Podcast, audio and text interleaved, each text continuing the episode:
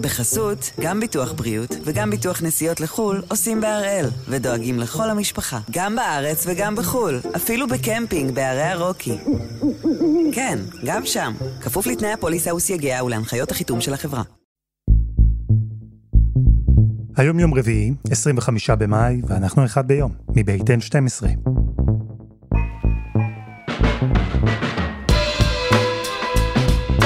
אני אלעד שמחה יופי, אנחנו כאן כדי להבין טוב יותר מה קורה סביבנו, סיפור אחד ביום, כל יום.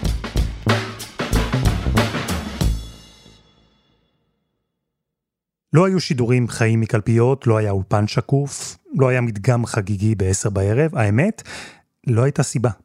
הבחירות לרשות ההסתדרות נערכו אתמול, וזה שחלקכם הגבתם עכשיו בוואלה, זה כנראה אומר הכל.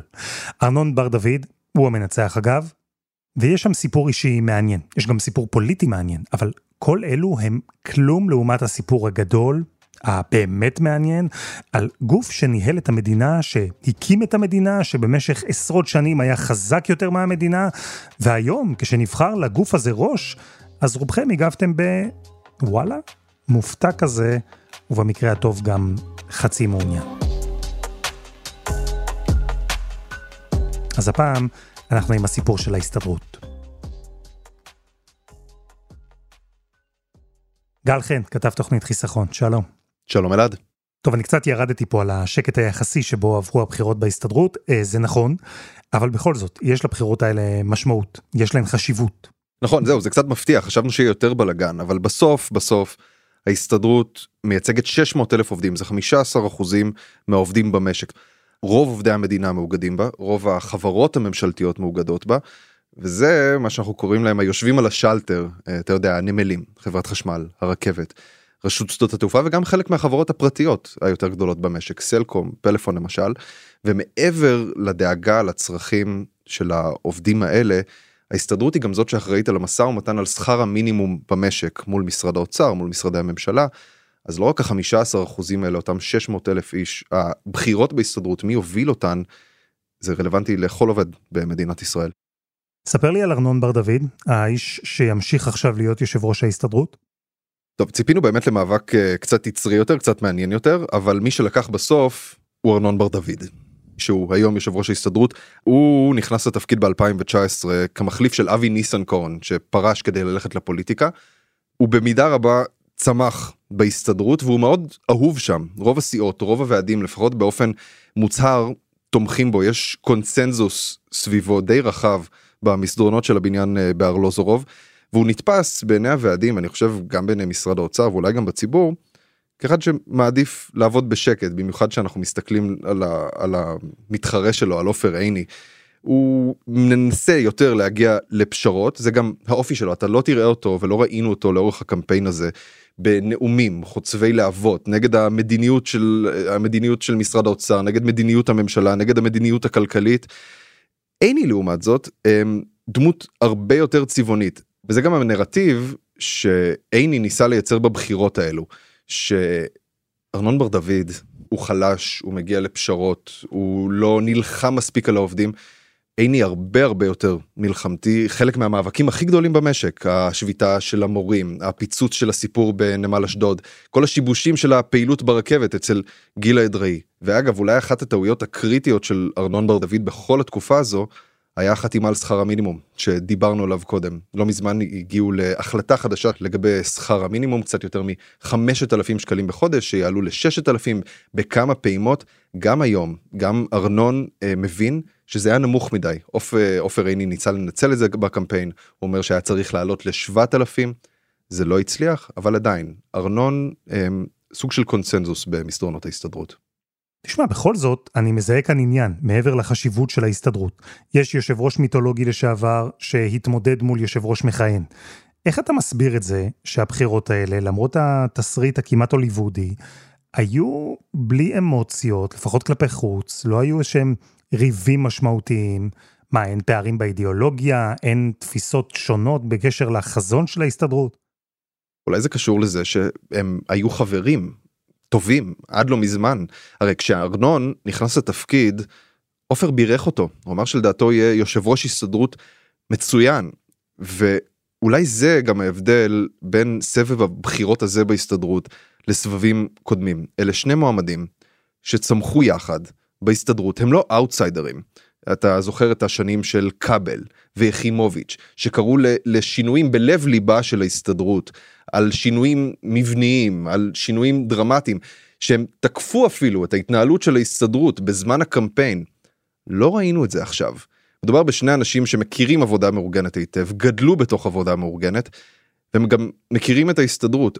לא שמענו אף אחד מהם תוקף את ההסתדרות, לא שמענו אף אחד מהם קורא לאיזה שהם אה, שינויים מהפכניים. בימים האחרונים יצא לי לדבר עם כמה גורמים בוועדים. אה, שהיו אולי רוצים אה, הסתדרות אה, לוחמת יותר כזו שעולה על בריקדות באמת. אבל הם אמרו לי את הדבר הבא זה לא טוב וזה לא טוב או זה רע וזה רע כי בסוף המצע האג'נדה התוצאה הסופית היא אותו דבר אם עיני מלחמתי יותר או ארנון בר דוד אה, נוטה יותר לקחת אה, פשרות במשא ומתן שהוא מנהל מול המדינה בסוף בסוף האג'נדה היא זהה. ועוד דבר אין על מה להילחם כל כך.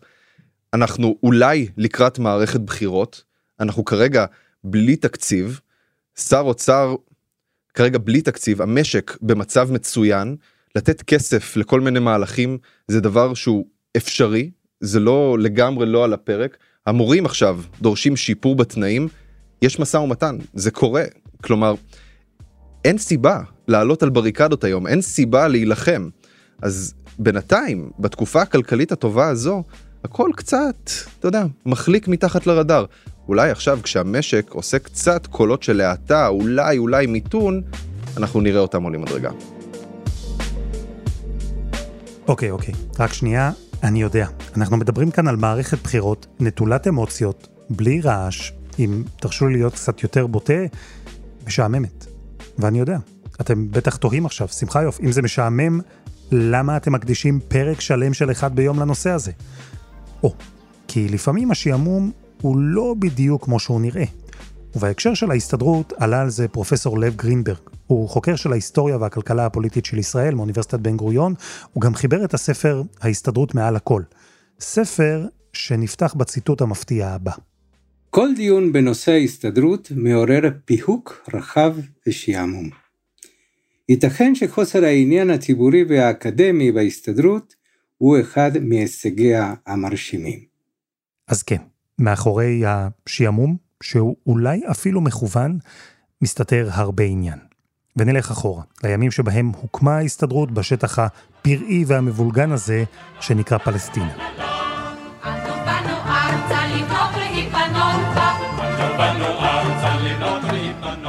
תראה, צריך להבין, זה אחרי הקמת המנדט הבריטי ב-1920, אה, אחרי שכבר אה, הגיעו שלושה גלים של יהודים, בעיקר מרוסיה עקב האנטישמיות, הם באים לארץ מתוך כוונה לעבוד ולהתיישב, ואין עבודה.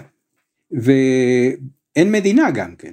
זאת אומרת, הבריטים הם לא המדינה שלהם. ואז הם מקימים את ההסתדרות שמטרתה העיקרית זה להשיג עבודה לאותם צעירים שהם קוראים להם פועלים אבל הם לא פועלים הם מובטלים שהם רוצים שיהיה להם עבודה. וזה ההיגיון של ההסתדרות. ההסתדרות היא מעין אה, ארגון מדינתי שלוקח על עצמו לבנות את כל מה שצריך להיות במדינה כלומר שיהיה כלכלה שיהיה תעסוקה שתהיה, שיהיה בית שיהיה חינוך הכל ההסתדרות לוקח על עצמה שיהיה בריאות שיהיה ביטחון מה שנולד כארגון פועלים, הבין מהר מאוד שבעצם במציאות של אותם ימים חייבים לספק לעובדים יותר מרק מקום עבודה. צריך תשתית שלמה. צריך לספק להם שירותים שבדרך כלל מי שאמורה לספק היא המדינה. וזה כולל גם מגורים, תשתיות, בריאות, זה חלק חשוב מאוד בסיפור של ההסתדרות, ובמקרה של פלסטינה, זה כלל גם ביטחון. ברור שלגמרי שכשבאים אה, אה, יהודים ורוצים את הקרקע, אז הפלאחים מתנגדים ויש אה, נוצרות סכנות של עימותים ואז הם מקימים אה, את ההגנה שצריך להיות ברור תנועת העבודה היא זאת שמקימה את הבסיס של צה"ל שזה ארגון ההגנה והפלמ"ח והם מקימים גם כן כמובן את הבריאות שזה קופת חולים. שניים וחצי מיליון חברים מאוגדים יחדיו במוסד השייך להם עצמם ומושתת על עזרה הדדית. מערכת בריאות המקיפה את רוב תושבי הארץ. מקימים מפעלים, חברות בנייה, סולל בונה, שיכון עובדים, מכירים מערכת חינוך, חינוך עובדים, מספקים שיכון, אה, מקימים בנק, מאוד מאוד חשוב, קואופרטיבים, קיבוצים, מושבים, קואופרטיבים של תחבורה, אגד ודן, וכמובן לשכת תעסוקה, כדי לתת עבודה, אה, למצוא עבודה לחברי ההסתדרות, חלקם דרך מפעלים של ההסתדרות וחלקם דרך שידוך עם, עם מעסיקים אחרים. אז, כשההסתדרות עוד הייתה גוף דמוי מדינה, הדבר הכי טוב שפועל או אדם, יהודי, עברי, הדבר הכי טוב שהוא יכול היה לעשות לעצמו ולמען המשפחה שלו, זה להיות חלק מהגוף הזה, להיות חבר. החברות היא חברות אה, כמו האזרחות. זאת אומרת, יש לך פנקס חבר, שמספק לך את היכולת לקבל את כל השירותים של ההסתדרות, וזכות הצבעה. עכשיו, למה אתה מצביע? כמו במדינה, למפלגה. ומפלגת השלטון בהסתדרות היא מפא"י, היא לרוב קיבלה בין 70 ל-80 אחוז מהקולות, והיו כמה סיעות אה, קטנות, אני יודע, הייתה אה, מפ"ם ומק"י, ובשלב מסוים, אחרי הקמת המדינה, כולם הבינו שכולם צריכים להיכנס להסתדרות, כי זה מקור הכוח של מפא"י. תחשבו על זה לרגע. מהר מהר חייבים להקים מדינה. מדינה שמוקפת אויבים, כור היתוך של פליטים מכל העולם, חבורה של אנשים בלי ניסיון בניהול מדינה, עכשיו צריכים להמציא אחת. ומה יותר פשוט, ומה יותר טבעי, מלהשתמש במודל הכי קרוב שנמצא ממש בהישג יד. נו, אז מזכיר ההסתדרות הופך לראש ממשלה. מה השאלה? זה, זה בן גוריון. בן גוריון הוא מזכיר ההסתדרות, אחר כך הופך ליושב ראש הסוכנות היהודית, ומשם לראש ממשלה. עכשיו, מה שקורה זה שבעצם ההסתדרות, בכל ענפיה היה לה מומחים ושליטה יותר גדולה מהמדינה בתחום הספציפי.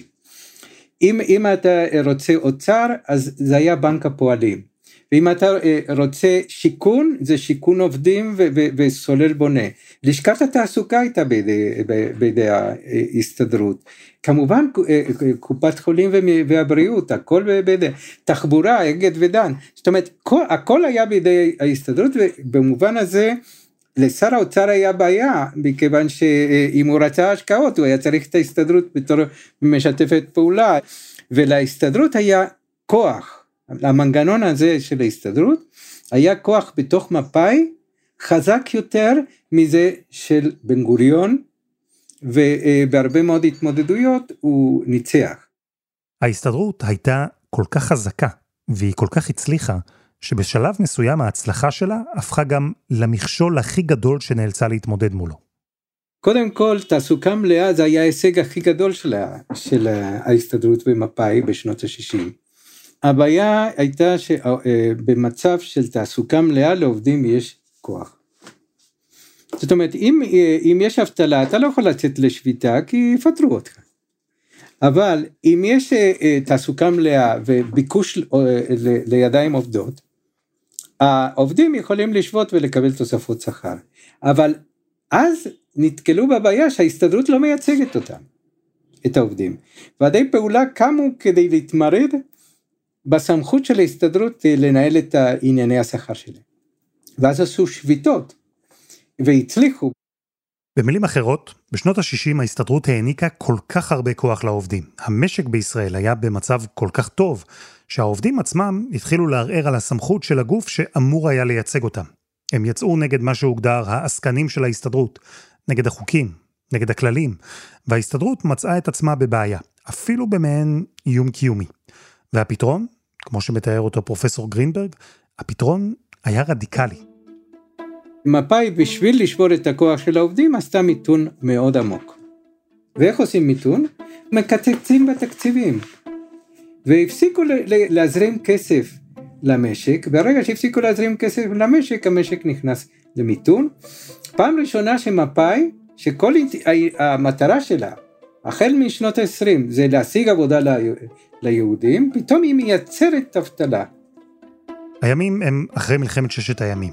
וכמו שישראל ניצחה את צבאות ערב, ככה גם בכירי מפא"י הרגישו שניצחו את העובדים, שבתקופה הזו שנוצרה, במידה מסוימת במכוון, תקופה של מיתון, של אי ודאות כלכלית, העובדים לא העזו עוד להרים את הראש. והכוח חזר להסתדרות. ואז הם אומרים אנחנו הצלנו את עצמנו ואז כל המפלגות מתאחדות כדי להמשיך את, לשמר את השליטה בהסתדרות והם חושבים שתפסו את אלוהים בביצים. הכל פתור, רק המדינה היא חפייפל. זהו, שכמו האופוריה הצבאית שאחרי מלחמת ששת הימים, גם האופוריה מצד אלו שחשבו שההסתדרות הגיעה למעמד כזה שאי אפשר להפיל אותה, גם האופוריה הזו הוכיחה את עצמה כממש לא נכונה. כי בשלב הזה, אפילו בשלב הזה, הנפילה של ההסתדרות כבר התחילה. אבל קודם חסות אחת, וממש מיד חוזרים.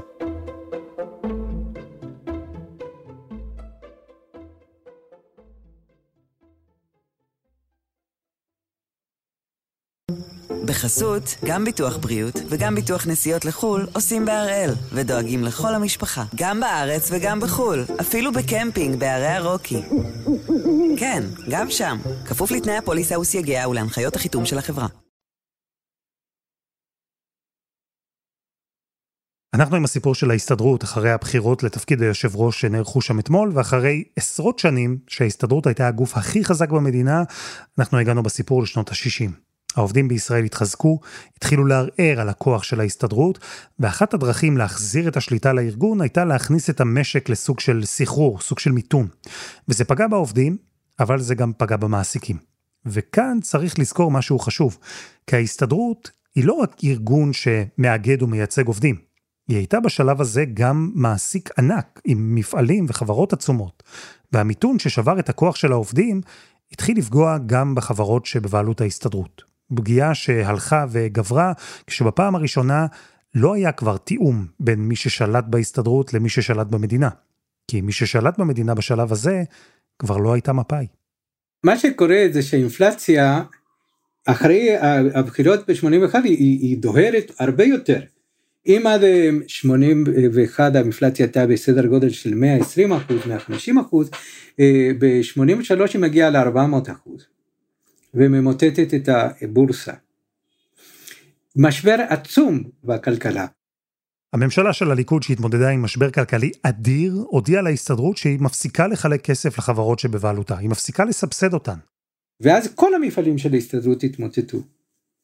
קיבוצים, אה, אה, אה, מושבים, כור וצולל בונה, כולם התמוטטו. והמשבר בחברות האלה הפך לגדול כל כך, ואלו גם היו חברות גדולות כל כך, שישראל הייתה חייבת לנקוט בצעדים מיוחדים כדי לשמור עליהן מקריסה טוטאלית. מה שמתחילים להבין, חלק מאנשי מפלגת העבודה, שההסתדרות היא נטל ולא נכס. היא הפכה לנטל בגלל שהיא הפכה תלויה כל הזמן בממשלה, שתיתן להם עוד יותר אה, תמיכות אה, כלכליות. השינוי הזה בתפיסה הוא רגע חשוב. הרגע שבו אפילו במפלגת העבודה, הגלגול המודרני של מפא"י, אפילו שם הסתכלו על ההסתדרות אחרת. כמו ספינה טובעת, עם חברות קורסות והפסדי ענק. ובשלב הזה כבר היה ברור שאי אפשר להחזיר את ההסתדרות לימיה הגדולים, שהפתרון היחיד, כמו בספינה שעומדת לטבוע, היא לנסות ולהיפטר מכמה שיותר מים שגורמים לה לשקוע. המפעלים האלה הם כבר במשבר, כולם מתחילים תהליך של הפרטה. ההפרטה הראשונה היא הפרטה של כל המפעלים הכלכליים של ההסתדרות. הקיבוצים מפריטים את עצמם. הכור מתחילה להנפיק עצמה בבורסה האמריקאית. וההסתדרות עצמה בחובות אדירים. כלומר, הם מתחילים להבין שהם בברוך גדול. ההסתדרות בלי החברות שלה היא כבר לא אותה הסתדרות. לא הייתה לה כבר את היכולת האינסופית כמעט לחלק ג'ובים, לא הייתה לה השפעה אימתנית על המשק, על המדינה, על הפוליטיקאים, אבל זה לא אומר שלא היה להסתדרות כוח. וגם בשנות ה-90, במפלגת העבודה, עדיין היה ויכוח ער והיו שני מחנות נפרדים. אלו שחשבו שההסתדרות היא נכס, ומולם אלו שחשבו שהיא נטל. רבין ייצג את הקו שאומר ההסתדרות היא בעייתית, וכשהוא נבחר מיד הוא נותן לקבוצה השנייה שזה הצעירים שקראו להם אז השמינייה והבולט שבהם היה חיים רמון וחיים רמון מקבל משרד הבריאות כדי לפרק את ההסתדרות. כלומר הוא מקבל את, לפרק את המבנה הקשר הגורדי הזה בין קופת חולים, ההסתדרות והמפלגה. והוא הולך על זה. אם אתם אומרים שזה לא החוק, אתם מבזים ממשלה שלמה. אם היא לא מבינה בחוק ביטוח בריאות, איך היא תבין לעשות שלום? לוקחים את הכסף מהחולים ומשתמשים בו לצרכים פוליטיים, מנגנוניים, כיתתיים. כמו לוויתן שאיבד את חוש הכיוון, אתם מסתערים על החוף, מסתערים שוב ושוב ורוצים להתאבד. ואני בכוחי הדל דוחף אתכם אל המים החיים. ואתם לא רוצים, ואתם לא רוצים. ואז בעצם ההסתדרות מתרוקנת כי אין לה קופת חולים, שזה הבסיס לחברות, ואין לה חברת עובדים שזה הבסיס הכוח הכלכלי, ואחר כך כשביבי בא, גם אין לה את הפנסיה כי הוא לוקח להם את הקרנות הפנסיה. בלי סבסוד ממשלתי, בלי חברות, בלי קופות חולים. אחרי שבמשך עשורים היא הצליחה לנצח את הפוליטיקאים הכי חזקים במדינה, המאבק הוכרע. הפוליטיקאים ניצחו את ההסתדרות. הקבוצה שראתה בהסתדרות כנטל, כגוף שהפך לחזק מדי, הקבוצה הזו ניצחה. וההסתדרות, היא הפכה אז לצל חיוור של מה שהייתה פעם.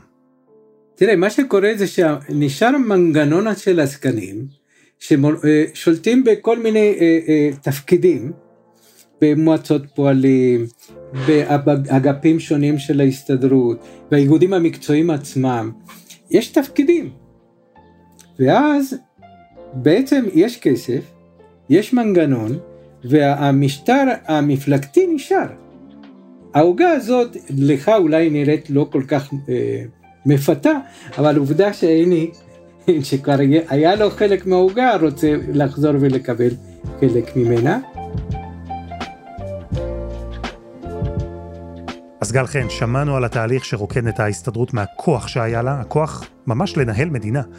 ויש עוד הרבה דברים שאפשר היה לספר, שאפשר היה לומר, הרבה תהליכים כלכליים, פוליטיים, אישיים שקרו בתוך הגוף הזה במהלך השנים, אבל בשורה התחתונה היה ברור שבישראל הקטנה אין מספיק מקום, גם לפוליטיקאים, לממשלה, לכנסת, וגם לגוף כמו ההסתדרות.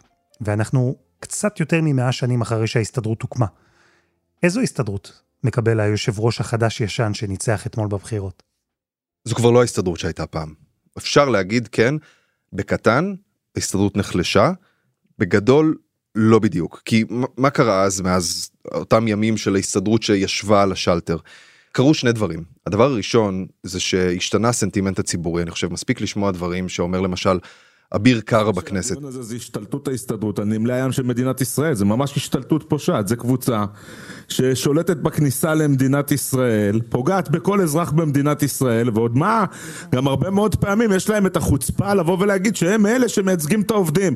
לכמה עובדים אתם מונעים היום לפעול במדינת ישראל? מכמה אנשים אתם מונעים פרנסה? אלה דברים שלא היית שומע, אני חושב. אמ, לפני כמה שנים לטובה או לרעה תלוי איך אתה מסתכל על זה ומה העמדה שלך בנושא הזה. העבודה המאורגנת וגם ספציפית ההסתדרות תחת מתקפה אבל מצד שני אולי אחד הדברים שיצאו ממשבר הקורונה עבור ההסתדרות עבור העבודה המאורגנת. זו דווקא ההבנה שדווקא העובדים המאוגדים בתקופה הזו של הקורונה כמעט ולא ספגו נזק בזמן שרוב המשק נאנק תחת העול הכלכלי והסגרים. הקורונה פשוט עברה מעל הראש של הרבה מהעובדים המאוגדים. בוועדים וגם בהרבה חברות במשק הבינו את הכוח שיש לעבודה המאורגנת עבור עובדים. אז אולי ההסתדרות נחלשה אבל התפיסה של עבודה מאורגנת וה... החיובי שלה עבור עובדים במיוחד עובדים מוחלשים או, ב, או בחברות ענק עדיין לא נחלשה היא עדיין איתנו. ההסתדרות אולי סיפור קצת אחר. גל חן, תודה רבה. תודה רבה אלעד. ותודה לפרופסור לב גרינברג. זה היה אחד ביום של N12. אנחנו מחכים לכם כרגיל בקבוצה שלנו בפייסבוק, פשוט חפשו אחד ביום הפודקאסט היומי. העורך שלנו הוא רום אטיק, תחקיר והפקה עדיק חצרוני, דני נודלמן ורוני ארניב, על הסאונד יאיר בשן שגם יצר את מוזיקת הפתיחה שלנו, ואני אלעד שמחיוף. אנחנו נהיה כאן גם מחר.